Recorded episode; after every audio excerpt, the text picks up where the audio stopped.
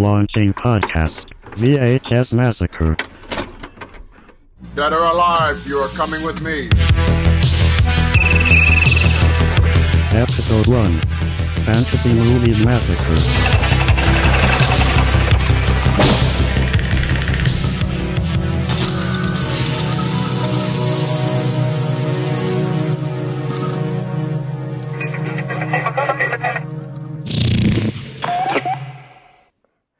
Bonsoir, bienvenue à VHS Massacre, le podcast où l'on a choisi la pilule bleue. Euh, comme toujours avec vous, je m'appelle Xavier et avec moi ce soir. Fred, hello. Et comment ça va Fred? Très bien, merci, merci de m'inviter. Ah, bah, Je t'en prie. Bah écoute, euh, justement, nous allons inaugurer ce, ce premier épisode, ce pilote de VHS Massacre, très différent de l'autre podcast que l'on fait, Betamax Break Room, où nous critiquons et analysons des films.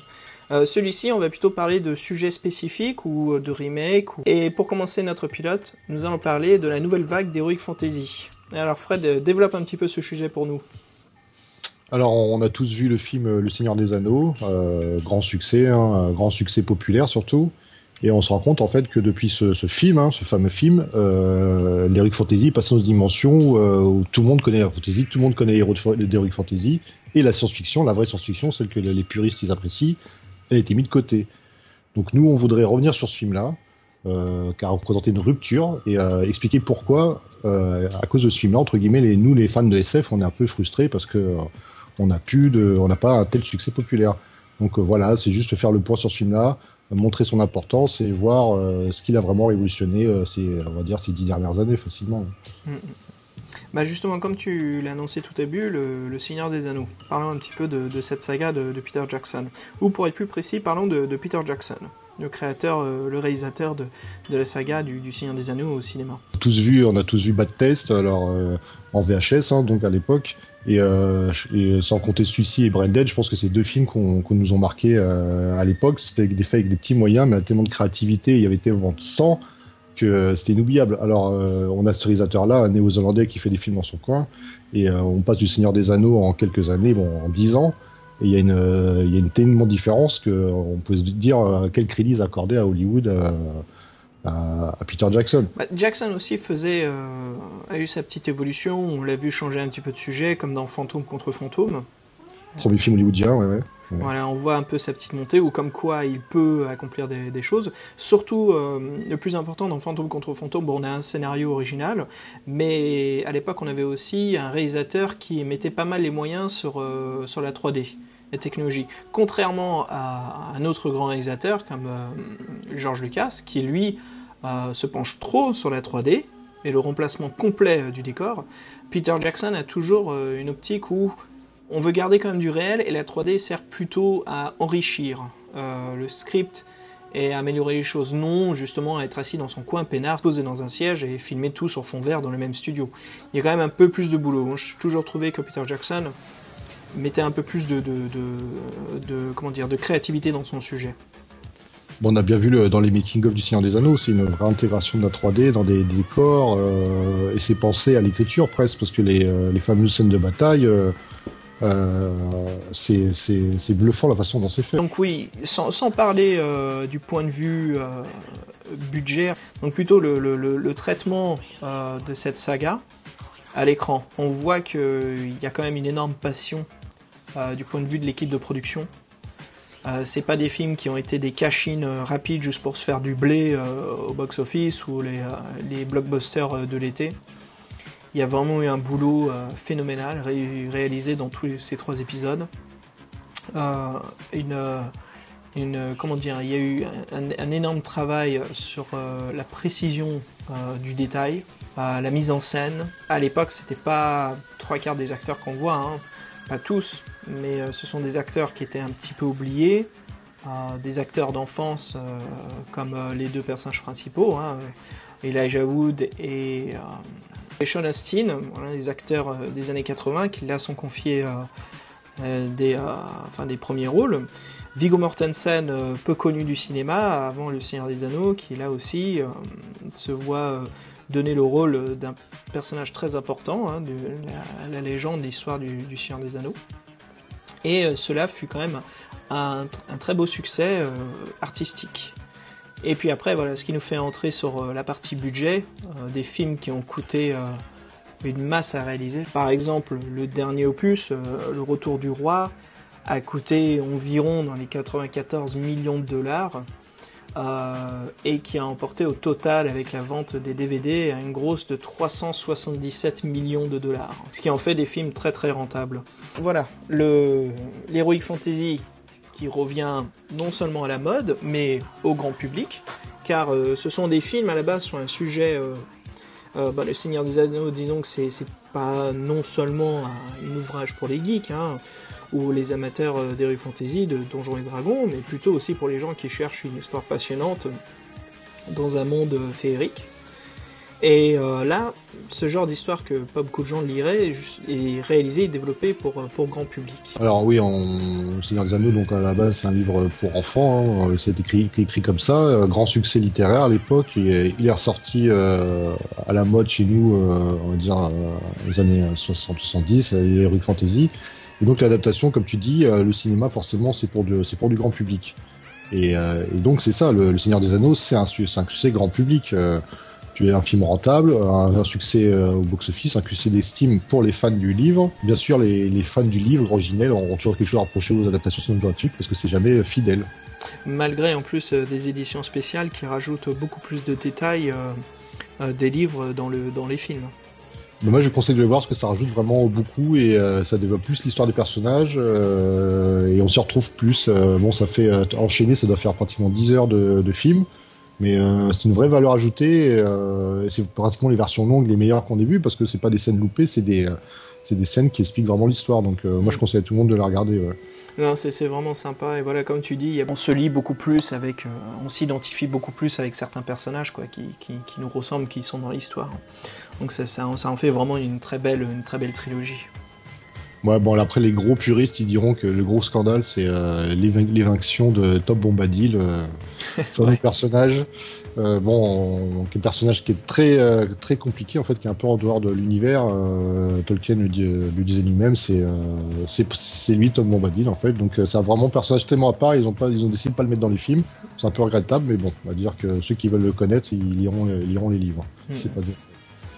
Et puis bon, euh, après maintenant, on a le, le retour dans les terres du milieu avec le Hobbit. Ouais, alors, euh, je suis étonné qu'il le fasse en trois films, mais bon.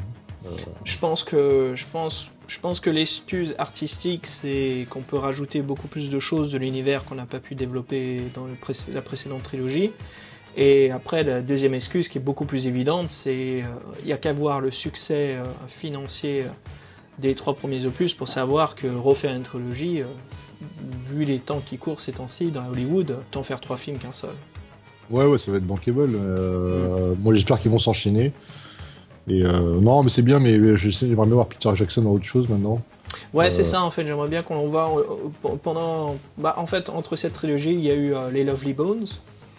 Ouais, mais moi perso, j'ai pas vu. euh, Tout, le monde- ça a été mitigé la réaction, mais Bah, euh, malgré cette réaction, moi j'ai- quand même envie de le voir. Je me suis toujours pas penché dessus, mais euh, bon, ça viendra. Je, regarderai pour me faire mon propre point de vue. Mais c'est vrai que en général, la critique est, est- est plutôt euh, pas méchante, mais euh, insatisfaisante ouais. Alors, comme on parle du Seigneur des Anneaux, maintenant on va se pencher un petit peu plus sur le, le sujet externe, donc l'influence au détriment de la SF. Euh, le succès des Seigneurs des Anneaux fait apparaître non seulement d'autres films euh, qui s'en inspirent, on a eu après un Beowulf tout en 3D, on a aussi eu un deuxième Beowulf euh, réalisé par un studio, un petit studio, pas indépendant, mais un petit budget, sympathique. pas à confondre avec celui de Christophe Lambert, hein, le Beowulf. Ouais, non, non, non, je parle surtout pas de celui-là. non, ça c'est, c'est- Là, là, on peut en No- faire un massacre là-dessus, mais je crois que ça nous fera même mal au crâne d'en parler, quoi. Euh, non, mais plutôt après du, du point de vue du, du milieu du, du jeu vidéo, avec une fameuse sé- série, une saga euh, du, jeu en ligne, hein, Fred, comme euh, World of Warcraft. Oui, donc, ouais, donc on rappelle hein, Seigneur des Anneaux 2001, les suites 2003, donc après je sais plus 2006, si, euh, World of Warcraft 2004. Donc World of Warcraft. Alors, euh, c'est clair que c'est pas le Seigneur des Anneaux qui a rendu le jeu World of Warcraft possible, bien sûr. hein, Blizzard avait ce projet depuis longtemps euh, en chemin, mais c'est clair que sur le point de vue, euh, disons, des, des- gens qui voient le Seigneur des Anneaux, on est tous motivés. le fait que World of Warcraft sort, c'est clair que beaucoup de gens qui ne sont pas du tout intéressés par euh, le MMO vont peut-être se pencher dessus rien qu'à l'univers que propose le jeu qui n'est pas tout à fait celui du Seigneur des Anneaux mais qui se retrouve un peu dans ce monde d'Heroic Fantasy. C'est ça, ils connaissent cet imaginaire, ils connaissent les créatures, ils, des orques, des trolls, ils savent ce que c'est. Bon, World of Warcraft, euh, bon, c'est une machine afrique, mais c'est quand même bien fait. Donc le MMO, euh, c'était, euh, ça démarrait. Bon, c'est quand même ça, ce qui a fait le succès du MMO. World of Warcraft, il y en avait beaucoup des MMO avant, mais bon, ça Ouais. marchait pas. Et le, le WoW a quand même, c'est celui avec le maximum de joueurs sur leur serveur. Après, euh, d'autres euh, adaptations d'Heroic Fantasy, hein, retournons au cinéma. Alors, on va en parler de, pas mal de petits films, mais à savoir, c'est que c'est la, brochette, là, on va en citer quelques-uns, comme euh, Le Monde de Narnia, Eragon, même, comme tu me disais, Fred, on en parlait avant de se connecter en ligne, les Harry Potter. Euh, Harry Potter, oui, c'est, c'est, fanta- du fantastique, donc ça rentre plus dans ça. les rues de fantasy. ouais. Et puis après, on a d'autres euh, sites, hein, euh, comme le- la Boussole d'Or. Beaucoup de gens qui sont fans des livres euh, discutent avec moi en me disant non, ce sont vraiment des très bons livres, l'histoire est vraiment vraiment intéressante, mais le film est une très très très mauvaise adaptation. Pour moi, tout de suite, ça m'évoque bien un, un- un thème que choisit Hollywood, c'est prenons tout ce qui existe et faisons des adaptations. Mais et on voit ce comment que- ça se passe. On fait un premier jet, on fait un premier film. Si c'est rentable, on fait une suite. Et j'ai l'impression que ça doit toujours dépasser. euh, Enfin, normalement, à Hollywood, ça marche comme ça. Ça doit dépasser deux fois la recette qu'a coûté le film. Pardon. Après, Fred, parle-nous un petit peu en littérature. Donc, bah, comme tu le disais, euh, de toute façon, le monde de Narnia, Eragon, Harry Potter, la Boussole d'Or, tout ça, c'est des, des livres. hein. Donc, euh, des livres pour enfants. C'est le même principe que le Seigneur des Anneaux. Et donc, c'est plutôt des univers fantasy. Euh, maintenant, après, non, il y a de la, il y a, de la, il y a de la, il fantasy moderne qui est, qui est sorti. Euh, le meilleur exemple, euh, j'ai donné le titre des bouquins sortis en France, c'est le Trône de Fer. Donc, le Trône de Fer, euh, c'est connu par les, par les vrais fans de littérature de science de fantastique. Mais maintenant, tout le monde le connaît sous le nom de la série, le Game of Thrones. Donc, c'est une adaptation de, de cette série qui est un peu sortie dans l'anima en littérature en 96, faut l'avouer. Euh, en France, euh, la traduction, la première en poche, est sortie en 2001.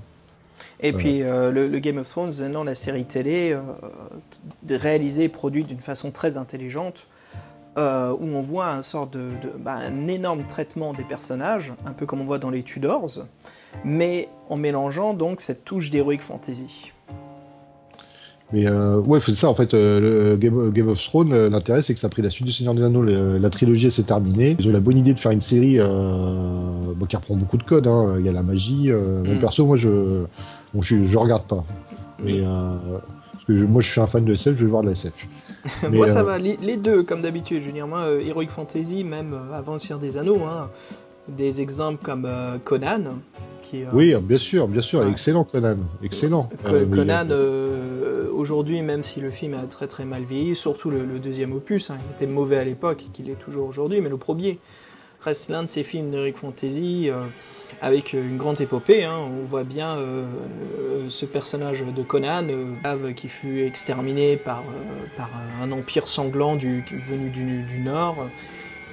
qui se retrouve esclave à tourner une roue dans le désert. Alors Fred, mais putain, mais à quoi elle sert cette roue?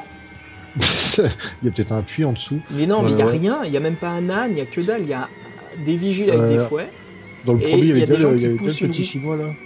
il n'y a rien, il y a rien. Il y, a, il y a le petit, il y a le petit chinois. Bon bref. Je comprends pas, mais j'ai jamais. Enfin bon, le, le délire, à chaque fois je me dis, mais qu'est-ce à quoi elle sert cette putain de roue occuper les esclaves. Ouais, voilà, c'est ça, occuper les esclaves. Donc, ouais, Conan, euh, qui est esclave, devenu roi à la fin, mais on dit bien, ceci est une histoire euh, pour un autre. Enfin, ceci est une autre histoire. Et ben, franchement, le, le, le- pas le remake, hein, mais le, le pseudo troisième opus avec euh, Jason Momoa, mais quel, quel boost, quoi. Alors je suis même pas allé le voir du coup. Bah, t'as rien raté, mec. Hein. Je m'en suis douté, je m'en suis douté, hein, c'est pour ça que je suis Alors, pas le casting, moi, ça me dérange pas. Je sais qu'il y a eu beaucoup de, de gens qui gueulaient. Mais Écoute, moi, le MoMA, ça allait. Je veux dire, après, le problème, c'est l'écriture. C'est juste les dialogues, le scénario. C'est encore un de ces projets euh, de. de, de- C'est ça que ils essayent de faire du fric, mais le. C'est une bouse et je comprends pas comment ils pensent vraiment se faire de l'argent en réalisant des, des films comme ça. Ouais, on- je comprends pas pourquoi donc on parle, euh, ils ont un bon matériel de base qui est le bouquin, le, les bouquins de Conan c'est de, la littérature, de la bonne littérature, grand succès aussi à l'époque. Et ne serait-ce qu'une adaptation fidèle de- de- du premier bouquin, on aura on aura un bon film. Alors c'est toujours, toujours pareil. Qu'est-ce qui fait les scénars Hollywood quoi Conan, hein, et même l'hi- l'histoire est intéressante à l'envers du décor de, ce personnage d'Heroic Fantasy, l'écrivain Robert Howard, qui a écrit Conan, était quelqu'un bon, qui n'était pas enfermé à l'asile, mais euh, qui euh, expliquait que Conan était euh, un esprit qui se présentait devant lui et qui lui forçait d'écrire ses histoires.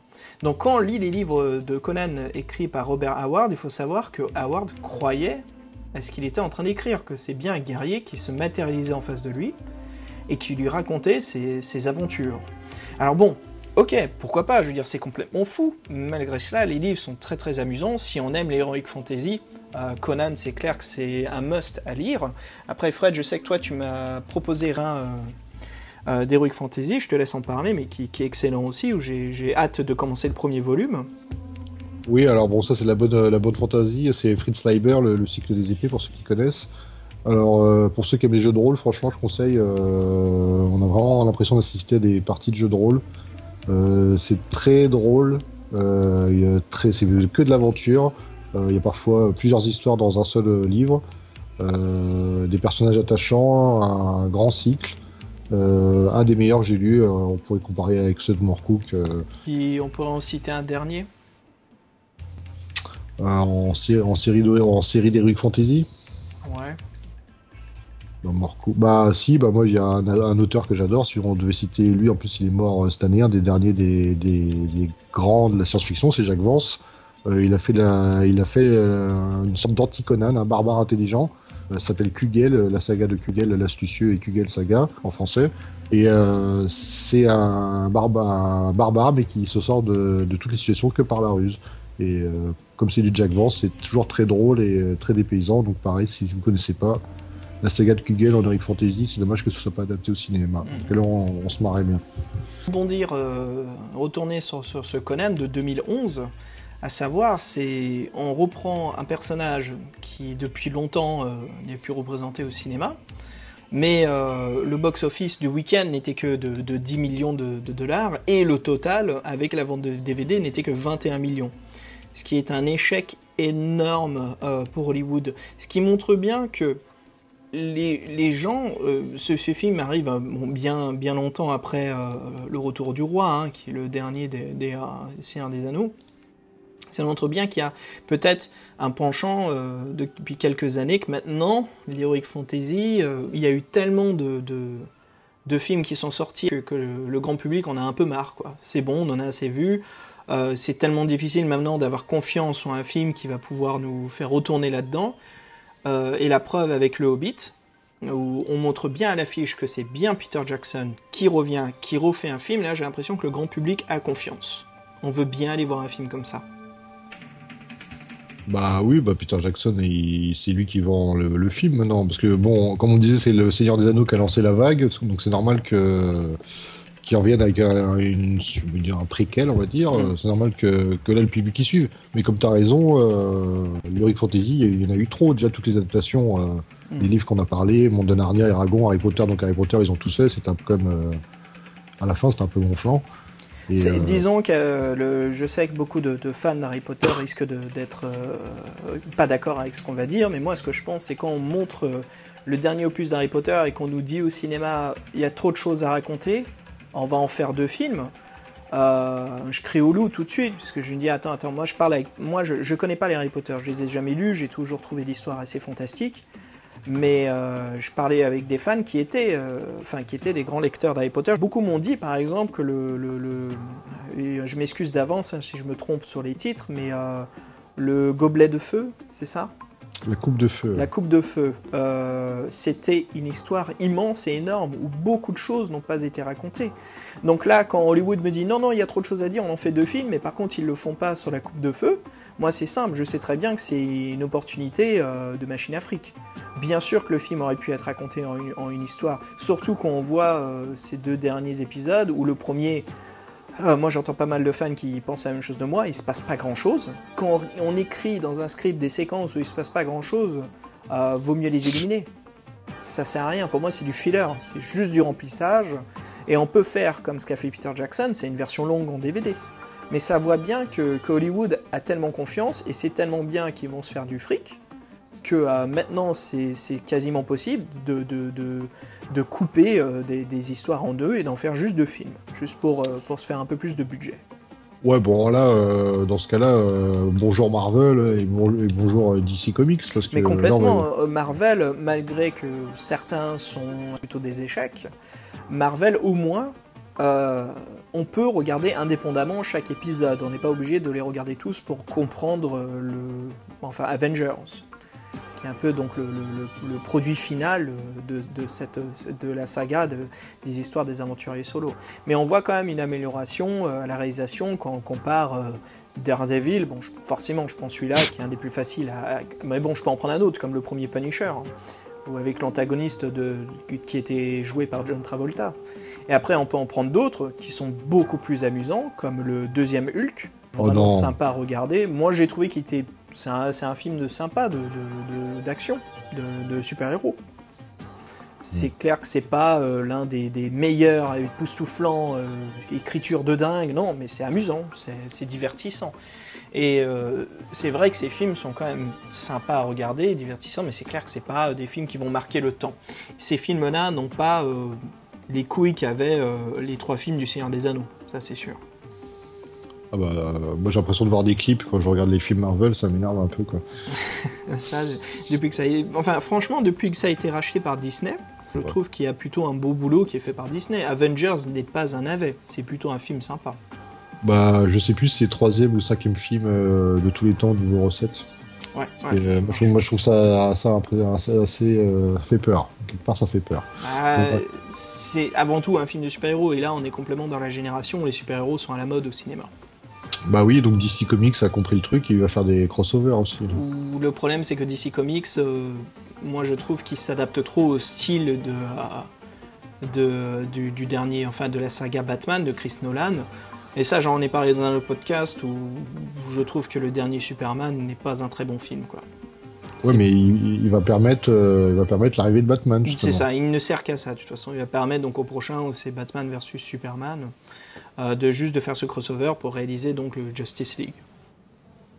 Malgré tout, je trouve que DC Comics euh, traite un univers quand même un peu plus sombre euh, que Marvel. Marvel, c'est très coloré, c'est très illuminé, toujours de l'humour. Et DC Comics, euh, bon, euh, c'est vrai qu'il y a la saga Batman, hein, qui est euh, très ultra, enfin, on garde tout ultra réaliste. Bon, sauf que là, on fait un petit peu une parenthèse parce que euh, les Marvel et DC, ça peut pas être trop considéré comme de l'Eric Fantasy. Non, justement, c'est ce, ce troisième genre euh, qui maintenant au cinéma s'impose, qui est le super-héros movie. Ouais. Ah oui, qui s'impose, même qui, euh, oui, qui déferle, qui déroule. C'est des vagues incessantes. Moi, je trouve qu'il y en a trop. Alors, euh, franchement, je dis, quand on va avoir le nouveau Flash en 3D, ça, ça va être la... Flash maintenant a été reporté en série télé. Mon Dieu. bon, pourquoi pas Ça va être un crossover avec Green Arrow. Enfin bref, retournons un peu sur notre euh, sujet euh, d'Heroic Fantasy. Ouais, donc euh, on pouvait ce qu'on disait, c'est que le, le dernier gros succès après le, euh, le Seigneur des Anneaux, donc c'était Game of Thrones, qui, est- qui, est- qui est diffusé maintenant sur euh, D8, je crois. Donc il a fait toutes les chaînes de la télévision française. Donc moi je sais pas si c'est une adaptation fidèle des, des livres, je les ai pas, je les ai pas lus ceux-là. Mais euh, bah, je sais pas si toi tu t'en regardes, euh, c'est Alors, quoi ton sentiment J'admets, moi, je, je- je respecte beaucoup la série, je trouve qu'elle est bien réalisée, euh, mais je, je, ce n'est pas une série qui m'intéresse. J'en ai beaucoup discuté avec des amis euh, quand on regardait à l'époque la première saison, que j'ai regardé, hein, j'ai trouvé ça vraiment sympa, mais pour moi, euh, je, je n'aime- pas et je n'apprécie pas les personnages qui sont développés dans cette saga, à part, euh, à part bien sûr la famille, euh, la famille euh, Stark, que je trouve la plus intéressante. Euh, mais sinon, c'est juste, c'est pas mon, c'est pas mon truc, quoi. C'est pas mon plat, quoi. Moi, j'accroche plutôt plus à, comme ce qu'on lit, hein, euh, de Michael Moorcock, donc Elric. Oui, c'est vrai, c'est un roi. Et euh, c'est vrai que son beau-frère essaye de, voler le- son royaume, mais on est vraiment dans l'heroic fantasy où Elric a des épées magiques qui lui parlent et il y a un monde euh, autour d'eux qui est, qui est complètement, enfin qui, est vraiment, qui émène de- d'heroic fantasy, de magie. Les situations où Elric ce sont vraiment des, pèlerinages dignes de, de, de du Saint Graal. Il y a vraiment quelque chose d'intéressant et c'est là où quand je vois le Trône de Fer, enfin Game of Thrones, je retrouve pas en fait cet univers-là qui me plaît. Donc je, je vois de toute façon que c'est une réussite et ce l'est, point de vue artistique, production, réalisation, c'est très beau, mais c'est pas ma tasse de thé. Quoi. Après Fred, toi, je sais pas si t'avais lu les livres ou quelque chose, t'as dû voir un épisode ou deux. Non, alors même pas. Alors les, les, les, livres, j'ai entendu de légendes, euh, on va dire. Je sais que ça a un gros succès euh, d'estime euh, chez les, vrais fans de, de, Fantasy, quoi. C'est une des dernières sagas qui a bien marché. Donc bah maintenant tout le monde les lit. Hein. En plus avec la série, je pense que c'est encore plus que d'habitude. Ce qu'on a dit, il y a l'auteur là qui qui a été découvert un peu sur le tard, du coup. Euh, beaucoup l'ont comparé à Tolkien parce que c'était un peu, on va dire, le, même univers, mais lui, il, il amène des contenus adultes. Alors c'est ce qui fait le grand succès, comme tu dis. euh, ça perd un peu de magie, mais ça gagne en réalité. Et euh, bon, ce mélange-là, il, il plaît au grand public, quoi. Ça, c'est c'est sûr. Alors, c'est vrai que bon, euh, moi, justement, j'ai pas envie de débattre parce que j'apprécie beaucoup la série, mais beaucoup de gens me disent oui, on met des, des plans avec des seins en l'air sans arrêt, euh, des plans cul. Je dis oui, mais ça, je comprends. C'est pour euh, matérialiser un peu euh, l'univers, que ça soit, voilà, comme tu dis, beaucoup plus mature, un univers pour adultes et non pour adolescents, avec un scénario euh, politique qui est mis en jeu. Et puis voilà, on ajoute des ingrédients d'Heroic Fantasy dedans, comme des dragons, des zombies, enfin très bien fait ce pilote où on voit ces sortes de, zombies du, du nord là, ces zombies des neiges. Il y a aussi euh, cette histoire euh, de, de- alors moi je, je je sais pas, j'ai pas regardé assez, je les ai pas lus, je sais pas s'il y a de la magie dedans. Je sais que c'est sous-entendu si je me trompe pas, mais je pense que je me gourre complètement, j'en sais rien. Je sais qu'il y a des c'est- dragons, ça c'est sûr. pas de la magie, c'est de la, c'est de l'ingéniomancie, c'est des choses euh, où il y a des artefacts, mais bon, Ouais. le monde Très aussi, très que- proche, euh, très proche de l'univers de Conan dans ce, dans ce cas-là. Non, mais en fait, c'est tout le côté euh, intrigue politique. euh, Mm. De toute façon, il s'in- il s'inspirait de la guerre des roses en Angleterre. Il est euh, George Martin, il est, il est anglais, je crois. Mm. Non, il est, non, il est né aux États-Unis, mais il s'est beaucoup inspiré de pour les personnages, pour les intrigues. C'est euh, c'est l'Angleterre euh, du Moyen Âge. Euh, mais oui, a- je pense qu'il y a un petit côté fantastique. Il est, euh, c'est franchement, le contenu adulte, c'est ce qui fait vraiment, ça, on va dire un peu sa marque euh, dans l'univers d'Heroic Fantasy. Euh, Moi, dans le dans un même genre euh, sans sexe, euh, beaucoup d'intrigues, très féerique, il y a toujours, Jacques Vance, il y a le cycle de Lyonnaise, où là c'est pareil, il y a des grands drames familiaux, des histoires de génération, des, des traîtrises, mais c'est toujours dans un ton plus léger. Et euh, pareil, pour ceux qui connaissent pas, je reconseille ce cycle de Jack Vance. Euh, ça leur changera de. Bon, il y a très peu de violence dans les livres de Jack Vance, donc c'est toujours agréable.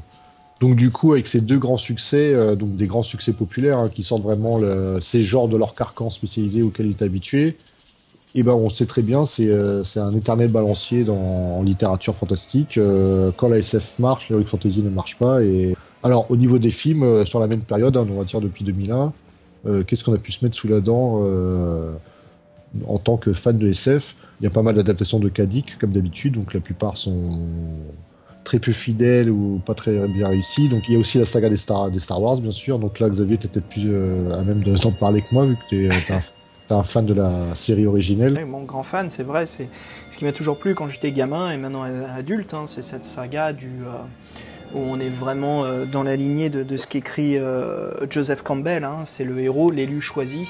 Ah, ça revient à ce que je disais un peu plus tôt. euh, J'aime beaucoup ces histoires donc du, garçon de ferme euh, qui, se voit euh, mis dans ses mains le, destin de l'univers, du monde et une grande aventure d'héroïsme.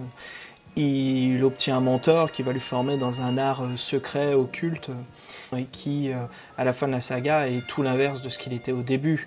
Peu connaisseur, petit personnage qui finit à être l'élu, le héros. On retrouve un peu ce, développement de personnage dans un autre grand film de science-fiction euh, qui est Matrix, où le personnage de Mr. Anderson euh, travaille dans ces petits bureaux, hein, ces open space américains, euh, qui est un pseudo-hacker chez lui, qui fait que des petites choses et qui apprend la réalité autour de lui et qui devient l'élu, la personne qui peut modifier, changer l'univers, le monde. Éviter de parler des suites de Matrix parce que, mon dieu, ça se casse la gueule au fur et à mesure, quoi. Bah, c'est ça le problème, c'est que Matrix, euh, beaucoup d'espoir et puis euh, la trilogie euh, se casse la gueule. Mm. Et, euh, Après, les, les scènes de science-fiction sont sympas. hein. Je veux dire, tout ce qui est scène d'action des autres Matrix, c'est vraiment très chouette. On a des batailles de méca, des combats sur l'autoroute. Après, c'est vrai qu'en les revoyant, en les regardant, euh, ah, elles sont un peu cheap, quoi. Elles ont ce côté euh, plein de- plein d'actions, ok. Mais il manque quelque chose euh, qu'on retrouve dans Judge Dredd, où là, il y a des scènes d'action euh, vraiment très bien réalisées, très, très sympas et qui, qui nécessitait pas euh, toute cette euh, 3D intégrée dedans. Dans les années 80, il y a eu pas mal de, superbes films de science-fiction hein, qui sont sortis. On a eu euh, euh, les Aliens, un univers euh, très très intéressant comme le film de Ridley Scott de Blade Runner, euh, où là on nous traite du polar mais dans un univers de SF euh, très bien traité, travaillé. On a eu pas mal de films avec un peu euh, cette ambiance de, de cyberpunk. Euh, même un peu ces petites touches de cyberpunk dans, dans des, des films qui, sont, qui étaient contemporains à l'époque, dans les années 80, comme, comme Vidéodrome de, de Cronenberg. Cronenberg. Après, voilà, il y a eu toute cette époque-là très très sympa, mais c'est vrai que depuis un, un moment, on a pas mal de films de science-fiction, mais euh, très difficile de trouver des grosses bombes explosives de SF. Comme euh, l'été, là, 2013, on a eu euh, Pacific Rim. Donc les combats de robots, de mechas géants, on a eu ce, truc incroyable de, robots américains, enfin de robots qui sont créés par plusieurs personnes dans le monde, qui se battent contre des énormes monstres japonais, qui re- ressemblant beaucoup à, des, des énormes Godzilla. Euh, beaucoup de, livres, hein, on peut retrouver cette ambiance-là, comme les, euh, romans, euh, par exemple, de la Bibliothèque Noire, tout ce qui traite un peu le monde, l'univers des Warhammer 40 000. On est dans un univers militaire, mais il y a beaucoup de sous-histoires qui traitent ces personnages-là et leurs alentours et leur connexion avec, avec en fait tout ce qui est cybernétique. Et ça, on a tendance à pas le voir. Le, cyberpunk a un peu disparu maintenant du cinéma. On le voit plus beaucoup. C'est plutôt un truc qui revient au goût du jour aux jeux vidéo. Et sinon, la SF, ouais, c'est quelque chose qui, euh, qui se dissipe et qui devient plus euh, des films. Euh, Par exemple, là, cet automne, on a donc Gravity. Ouais, alors Gra- Gra- Gravity, perso, moi tout le monde m'en parle autour de moi. Quaron, il a fait un des derniers bons films de science-fiction qu'on ait vu, on en parlait, un, un des seuls, euh, Les Fils de l'Homme. Le Fils de l'homme, ouais, qui est des super plans séquences. euh, enfin, Ah les- bah, c'est un film d'anticipation, c'est pas un vrai film de SF, mais ouais, euh, grosse mise en scène, euh, il n'y a pas de chichi, c'est vraiment une vraie histoire et euh, super, quoi, grosse surprise pour l'époque. Donc on a confiance quoi. Si c'est quelqu'un qui prend son temps pour faire quelque chose de bien. Et puis cet hiver, où je crois que c'est, si je me trompe pas, cet hiver où euh, janvier-février, on a la stratégie Ender, The Ender's Game. Ah ouais, alors moi j'ai découvert euh, ça aujourd'hui. Euh, j'ai vu la bande-annonce. Alors euh, pareil, le bouquin c'est trop récent. Moi je suis plutôt SF à l'ancienne des années Sans 50. Code Card, ouais. Ouais, alors Sans Card j'ai déjà vu. Bon, c'est pas un de mes auteurs favoris. Alors j'ai l'impression que c'est un peu dans les sbroufs. Euh, Harrison Ford, ça fait cliché. Euh, faire un film de SF, il faut mettre Harrison Ford maintenant, sinon euh, ça vend pas. Donc je sais pas à, à confirmer, mais moi, ça m'a l'air un peu. Euh, Oh, à voir, moi je, je garde euh, l'esprit ouvert là-dessus. Je pense que ça peut être quelque chose qui va nous surprendre. Je l'espère bien sûr, hein. ça serait bien d'être surpris un petit peu au cinéma. euh. Euh, comme je dis plus tôt, le, le Pacific Rim, pour moi, ce n'était pas une bouse, mais un film plutôt bien amusant. hein. C'était vraiment très sympa. La- non seulement la, la 3D et la, la production étaient euh, parfaites, mais le, le film est bien très très très divertissant. hein. Comme Guillermo del Toro euh, sait bien le faire. Oui, c'est là qu'on attend Gravity, parce que si tu voulais voir quelque chose de différent, c'est là qu'il est attendu, parce que avoir de, au lieu d'avoir de l'esbrouf, beaucoup d'effets visuels, là on va être dans l'introspectif, dans l'isolation, euh, même l'isolation sensorielle. Je crois qu'il y, y a des moments dans la salle où tu entends que les battements du cœur de Sandra Bullock, je crois. Et en plus la 3D a été fait pour être de façon immersive, et c'est pour ça qu'il y a beaucoup de gens qui disent que ça n'a jamais été vu au cinéma, parce que ça représente euh, une vraie. À mon avis, ça doit être une expérience intime, c'est-à-dire le film, tu euh, tu ne tu pourras pas en sortir indemne. Voilà, Mm. c'est pour ça que je pense qu'il va marcher. Après, à voir. Hein. Ouais, oui, oui, bien sûr, mais tout ça, de toute façon, on en reparlera plus tard. hein. Mais au moins, on, on voit très bien que donc nouveaux films de science-fiction qui sont à l'horizon. Et euh, bon, précédemment, on en a eu aussi pas mal, hein. mais c'est vrai que ça revient et euh, euh, il y, en a quand même qui sortent du lot. On a quand même des, des- des films très sympas et qui nous ont bien surpris. Euh, euh, ouais, sur la, sur la période depuis le, le Seigneur des Anneaux, donc les seuls films aussi euh, qu'on a pu se mettre sous la dent.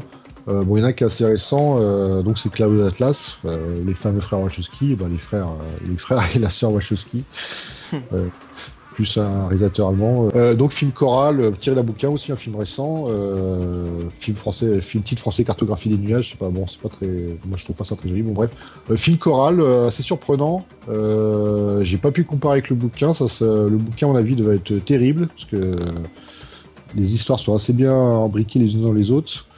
Euh, mais dans le même genre, il y a un film que peut-être beaucoup de monde a loupé, euh, qui s'appelle Mister Nobody. Alors ça, c'est euh, c'est pas vraiment de la SF, c'est euh, c'est Mister Nobody quoi. C'est euh, une, histoire très compliquée, c'est genre 3 heures. Euh, vie parallèle, voyage dans le temps, euh, amour, choix, euh, mise en scène vraiment original, originale. Euh, moi, ça c'est un gros coup de cœur, euh, on va dire des, dix dernières années, pas. Bah, justement, en parlant des dix dernières années, on peut, on peut noter quand même euh, quelques réussites et aussi des films très sympas en science-fiction. En, en 2002, on a eu par Steven Spielberg, on a eu Minority, Minority Report avec Tom Cruise. Ouais, alors, là, pareil, euh, adaptation de Kadik, euh, quelque part réussi, mais pas du tout fidèle à, pas du tout fidèle à la nouvelle originelle. C'est une chose qui me dérange pas, surtout que la nouvelle, voilà, avant tout une nouvelle hein, très courte, et là justement on a eu euh, quelque chose de nouveau. Ce que je trouve jamais dommage et plutôt intéressant. hein. Quand on a une bonne histoire, tant mieux, on a la bonne histoire, on peut la lire quand on veut. Et après, quand on nous propose un film qui s'inspire de cet univers, bon, je trouve ça vraiment parfait, qu'on n'est pas obligé toujours d'avoir une, une réadaptation ou une adaptation Ouais, complète. hein. mais, mais euh, le problème c'est ça, c'est que là on parle donc de Philippe Kadik. Philippe Kadik, on a l'impression qu'il sert à faire un pitch de film. C'est un euh, peu ça, hein, quand on voit euh, bah, Blade Runner, euh, Total Recall, euh, La bouse avec Nicolas Cage, là, Next, The Golden Man, qui est le titre original de l'histoire. Ouais, ouais. En effet, ouais, il y, a un- il y a un peu de tout. Euh, bah tiens, en, en parlant Inception euh, de Christopher Nolan en 2010. Euh, euh, oui, alors, Vra- grosse euh. Ouais, la, la grosse claque, science-fiction, anticipation, euh, vraiment sympa de Christopher Nolan. Très bon casting aussi avec euh, Leonardo DiCaprio, Joseph Gordon-Levitt, Ellen Page, hein. et puis euh, très grand acteur japonais, euh, Ken Watanabe. En 2009, on a eu un petit film, petit budget, mais énormissime en qualité, Moon, en 2009, euh, réalisé Ah. par Duncan Ah, Jones. Celui-ci fait partie de ma liste à voir justement. là. Ouais, ça c'est c'est vraiment dans de la SF. Euh, on a aussi eu euh, chez les Anglais, chez Danny Boyle, Sunshine en 2007. Ouais, euh, c'était pas mal, Sunshine, c'était bien filmé en tout cas. Bah, on traite beaucoup en fait le- le- les, les êtres humains dans cette phase de, de- de fin de vie, de, de notre fin de, l'histoire, et comment on fait justement pour, pour, pour, euh, vivre plus longtemps et de traiter ces personnages qui sont confiés cette énorme mission. Euh, Science-fiction même pour les enfants et même euh, avec la petite leçon de morale, moralité très importante, hein, venant de Pixar, on a eu Wally en 2008. Ouais, Wally, c'est un bon film de science-fiction. Mm. bon, euh, Oui, ce sont des personnages qui sont euh, écrits euh, pour un, petit, un public très jeune, mais malgré cela, on a quand même un- une histoire très très sympa de SF avec un univers euh, qui nous est bien décrit et écrit, et un, un scénario qui se développe d'une façon vraiment intéressante.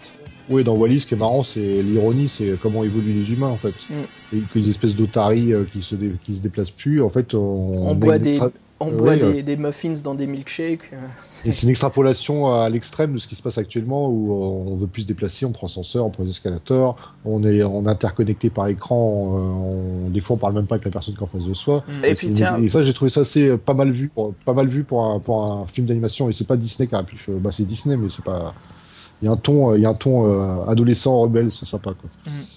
bah justement, euh, Rebelle, Avatar en 2009. Ouais bah là Rebelle à ce film-là, euh, je me suis fait chier quoi. Pocahontas dans l'espace. C'est Pocahontas. Pocahontas dans l'espace. Euh, J'ai trouvé qu'il y avait vraiment des, des choses intéressantes euh, sur le point de vue de- des, des production design, hein. donc tout ce qui Bah, était euh, ah. décor, éléments. La, la 3D, moi j'ai trouvé qu'elle était sympa et puis ça remettait au- au- à jour la 3D. C'est pas un film auquel j'ai j'ai- que j'ai vraiment accroché. Pour moi, c'était pas quelque chose qui me parlait. C'est con à dire, mais Wally, euh, pour moi, me parlait beaucoup plus que Avatar. Bah le problème de Avatar c'est que euh, l'histoire tu sais déjà comment on va finir. C'est Donc, ça. quel est l'intérêt de regarder un film où tu sais tout ce qui va se passer? C'est ça que je comprends pas. Euh, après, moi, j'avoue, Avatar, la seule celle qui, a fonctionné avec moi, c'est la scène du mecha. J'ai repensé à Alien. euh, Ouais. Pareil. Donc là, c'était un, quelque part, c'était un revival qui faisait plaisir. Bon, en plus, c'est lui qui a fait les deux. Mm. Mais à part cette scène-là, moi, euh, voir un film dont, dont l'histoire je la connais, ça, ça m'intéresse pas du tout. Euh, Donc, Après, on a aussi euh, de l'action thriller euh, avec ce sort de concept euh, très très petit sur la science-fiction, comme Source Code en 2011 Ah, excellent sur ce de code. Duncan Jones. Ouais. Et puis aussi, voilà, on peut parler d'autres SF remises à jour au goût du jour. La SF, ASF qui date, qui date, Star Trek en 2009 de J.J. Abrams qui est remis à jour. Est-ce que t'as Star Trek, les, les fans, ils sont contents des, films je, je sais pas. Bah, c'est divisé. Pour moi, j'ai beaucoup de fans. J'ai quelques, amis Trekkies qui me disent ouais, c'est chouette, mais bon, pas trop, ça va. C'est du 50-50 à ce que je ressens. Après, euh, ceux qui sont fans et qui ont l'esprit un peu plus ouvert, qui sont pas euh, en train de troller, me disent bien. Ok, ça nous, on a déjà la saga avec Kirk et Spock qu'on connaît déjà. Maintenant, on va avoir un monde parallèle, pourquoi pas. On va finir sur euh, trois, ou quatre autres films de SF hein, depuis ces dix dernières années. On peut parler aussi de, Looper en 2012, de Ryan Johnson avec euh, Joseph Gordon-Levitt, Bruce Willis. Euh, on a eu aussi dans la même année Prometheus de Ridley Scott. En 2005, on a eu quand même Serenity qui était un peu la fin de la série télé Firefly. Pour les gens qui connaissaient. On a aussi eu euh, quelques petits flops euh, au cinéma, mais qui étaient quand même intéressants, comme l'univers dieselpunk euh, de Captain Sky et Le Monde de Demain en 2004. Et puis après, dans une autre direction artistique, on a eu District 9 en 2009. Ouais, District 9, c'était très bien. Pareil, d'anticipation. C'est le vrai rôle de l'ASF, c'est-à-dire que l'ASF permet de, c'est une parabole de la société. Et les aliens, ils remplacent les Sud-Africains de couleur noire. Et là, c'est c'est le rôle de la CFC, c'est une vraie parabole et une vraie critique euh, de la société en fait. Et ça, c'est l'ASF qu'on aime. Et euh, dans les films intéressants qui sont peut-être passés à la trappe, euh, très peu de succès. euh, moi, il y a Rip Omen qui m'a bien plu.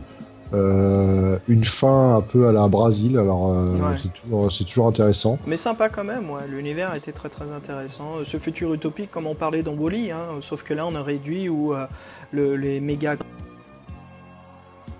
emportent sur les êtres humains et on se voit au point de mettre sur crédit les organes qu'on a dans soi-même. quoi. Ouais, c'est très politiquement correct et puis euh, franchement, dans bonne surprise parce qu'il est vraiment, euh, voilà, c'est un film qui, qui qui se prend pas au sérieux et ça fait toujours plaisir. Mm. Et un film aussi euh, sur les mondes. Alors c'est là, ça, ça commence à début 2000. C'est Avalon. Je sais pas si tu l'as vu. Ouais, Avalon, ouais, début 2000, qui était un peu le, le film qui reprenait. Enfin, moi, j'ai, je pensais beaucoup à, à cause du réalisateur, mais un peu à cet univers de Ghost in the Shell, mais avec euh, différents moyens techniques et. Bah surtout, c'était visuellement, il était très intéressant. Et euh, bon, vraiment euh, différent. Avalon, c'est un film complètement différent avec son rythme. euh, et euh, surtout, moi, ce que je vous conseille, c'est la fin. Quoi. Alors, c'est une fin ouverte. Euh, chacun se fera son avis, mais c'est intéressant de- d'exprimer autant de choses rien qu'avec la photographie. Justement, on, est passé du sépia dans tout le film à, ce- à cette couleur de fin du film. Bon, je vous laisse découvrir, mais euh, Avalon, c'est une, découverte pour ceux qui aiment un peu les, films exotiques, on va dire.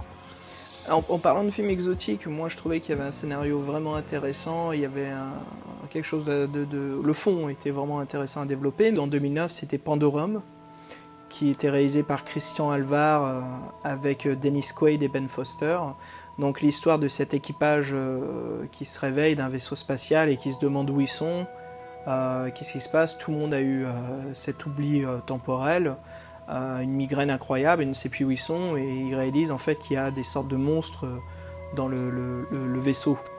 J'ai pas vu moi ce film-là.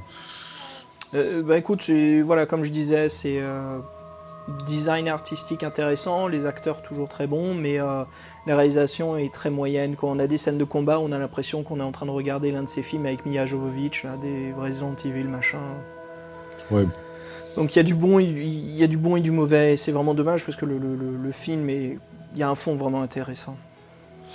Donc maintenant, il faudra s'intéresser, par exemple, est-ce qu'il y a une série euh, de science-fiction qui cartonne autant que, que Game of Thrones? Moi, spontanément, j'en vois pas. Bon, tu me diras qu'il y a l'ancêtre euh, Stargate. Je sais plus ce qu'ils font, c'est Stargate et j'ai. euh, Bon, bref, moi, j'ai jamais, j'ai jamais adhéré. Euh, il y a On a, on a beaucoup moins de, là, on a beaucoup moins de séries euh, de SF, on a plutôt des séries euh, fiction totale, hein, comme les Walking Dead qui marchent vachement bien. Puis après, on a maintenant les, séries télé des super-héros. On en a deux, une chez Marvel et une chez DC. On a Green Arrow. Et puis chez Marvel, maintenant, on a le, Shield. Euh, nous, les séries qui ont débuté il y a un moment de Shield cette année. Et puis Green Arrow, ça fait un an. Mais c'est vrai que euh, des séries de science-fiction, beaucoup moins à part les Farscape euh, pas top. Depuis, on, on voit plus, euh, on voit plus grand-chose en, en séries science-fiction. hein. C'est ça ce qui manque, c'est donc euh, on n'arrive pas à voir quelque chose qui, qui atteigne un succès vraiment grand public. Euh, et que en- ce serait, bien- ça serait bien que euh, l'Eric Fantasy et la science-fiction puissent, euh, puissent cohabiter, on va, on va dire en même temps. Mm. Il, faudrait, il faudrait vraiment un truc qui booste, euh, qui booste cet imaginaire pour que les gens y soient habitués et qu'on ait vraiment des, des vraies histoires de science-fiction. Parce que Et on a eu quelques-unes, mais plutôt space opéra. hein. On a eu Firefly euh, de, de- des 2002, puis on a eu Battlestar Galactica en 2004. Euh, il y a eu pas mal, pas mal de, de séries, euh, mais plutôt voilà space opéra. On n'a pas vraiment de, de séries euh, science-fiction. À part Doctor Who, encore, est-ce que Doctor Who ne serait pas, c'est pas vraiment du space opéra, mais ça reste de la science-fiction? euh, Doctor Who, euh, ce- déjà ce qui, est, ce qui est flagrant, c'est la longévité. Donc ça, on peut dire que c'est une série avec des fans, mais euh, c'est des fans, c'est pas, c'est pas encore assez grand public. Mm. Donc c'est là où la distinction se, se fait. C'est-à-dire qu'il y a toujours des, des niches, mais euh, dire Game of Thrones, euh, t'en bouffes, tout le temps. euh, tout le monde en parle autour de toi, même des gens que tu penserais jamais qui regarderaient ce genre de truc. Je sais pas, c'est euh, c'est là la, la, la, la distinction. C'est vraiment l'heroic fantasy. euh, on, est bercé dedans. La science-fiction, faut, faut aller la chercher. Et, euh, malheureusement, elle n'est pas toujours de bonne qualité. Une série science-fiction vraiment sympa, euh, même cyberpunk, moi avant tout c'est un manga. C'était la série télé euh, des trois saisons qu'il y a eu de Ghost in the Shell, qui s'appelle donc les Standalone Complex. Alors pour tous les fans de SF, euh, surtout le, cyberpunk japonais, si vous êtes fan, je vous conseille vivement cette, euh, cette série manga, très très bonne. Et puis dans le même genre, encore les japonais qui assurent toujours manga, on a Cowboy Bebop. Mais voilà, comme tu dis Fred, c'est vrai qu'on a plus grand chose. Disons que c'est, j'ai l'impression que c'est un peu difficile pour les réalisateurs et producteurs de mettre. Alors, on en oublie une très importante, une très grande série de qui a pris le relais, euh, je trouve, après X Files, qui est donc Fringe. Fringe, qui est quand même une grosse science-fiction en série télé et euh, qui est plutôt bien vue, bien notée et vraiment intéressante à suivre. Alors là, je débarque parce que je connais pas. Alors écoute Fred, si tu veux la, la SF, je te conseille vivement Fringe, très sympa. euh, c'est euh, pas, c'est pas les trucs sur la nanotechnologie là? Hmm, chaque saison traite un sujet un peu différent, mais on parle de tout. On parle de nanotechnologie, de monde parallèle, euh, de facteurs euh, du temporel. Euh, vraiment, vraiment sympa. Non, mais on est d'accord, il y a, il y a quand même des choses, mais euh, ce serait bien qu'on ait un peu son, voilà, cet engouement que. Le, le- le- c'est clair que le mouvement SF n'a pas, n'a pas eu autant de force que le mouvement de Heroic Fantasy. Euh, quand on repense à l'époque du Seigneur des Anneaux. Mais Donc, euh, après, à savoir, c'est que dans les années 70, une fois qu'il y a eu Star Wars, on a eu pas mal de choses qui ont suivi après, euh, qu'il y a eu beaucoup de choses qui étaient euh, pas top du tout, après qui ont leur charme, malgré que ça soit des nanars. Ils ont eu un certain charme qu'on retrouve aujourd'hui euh, intéressant à revoir, à regarder. hein. Euh, euh, L'une de ces séries qui, qui un peu, un peu copié euh, Star Wars, qui, qui s'est lancée euh, sur leur succès, c'est le Battlestar Galactica. euh, et qui a eu donc son reboot euh, de, de série moderne euh, dans les années 2010. Enfin, même avant, qui a eu son reboot en 2004, oui. Voilà, pour conclure notre sujet, on voit très bien euh, la différence euh, entre l'heroic fantasy et la science-fiction euh, pour notre génération. La différence comment cela a touché le, public, euh, le cinéma, les productions à Hollywood. Euh, Fred, une note pour conclure?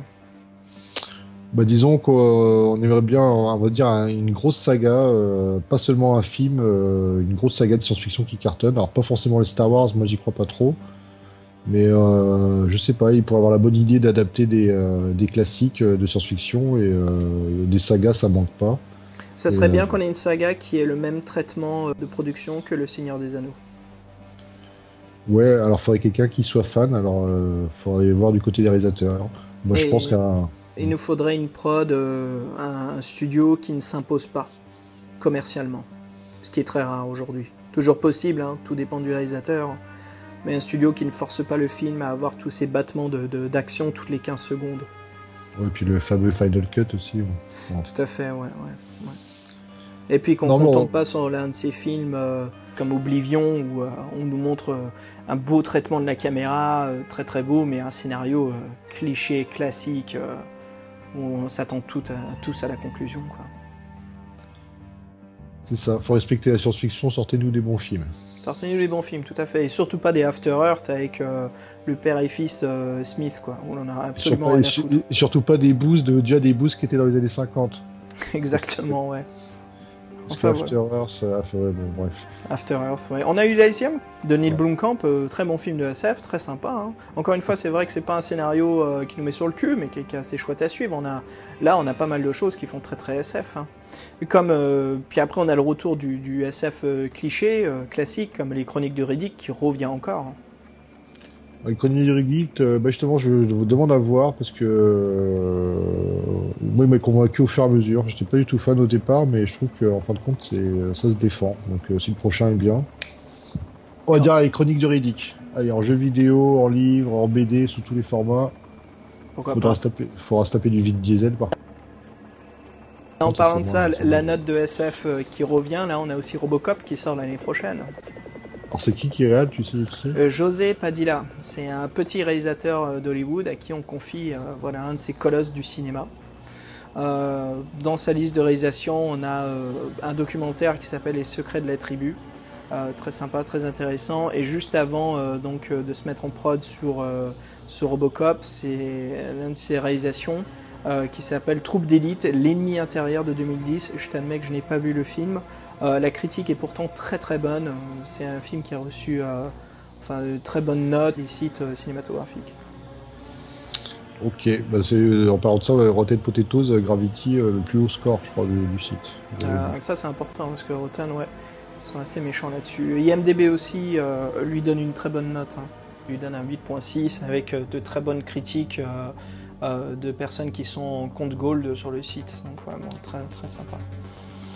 Voilà, cela conclut notre premier épisode de VHS Massacre. On vous souhaite à toutes et à tous une très bonne soirée. Et la fois prochaine, bah, on fera un peu de massacre. Alors peut-être pas la fois prochaine, mais euh, bientôt. Bientôt, ouais, on se mettra un peu plus à massacrer quelque chose. Allez, bonne soirée tout le monde. Bonsoir. Eject tape. Ending transmission. Laser beak, ravage,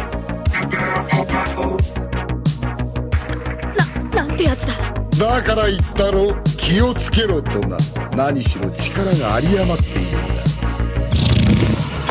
Operation Warfare. Eject. Eject.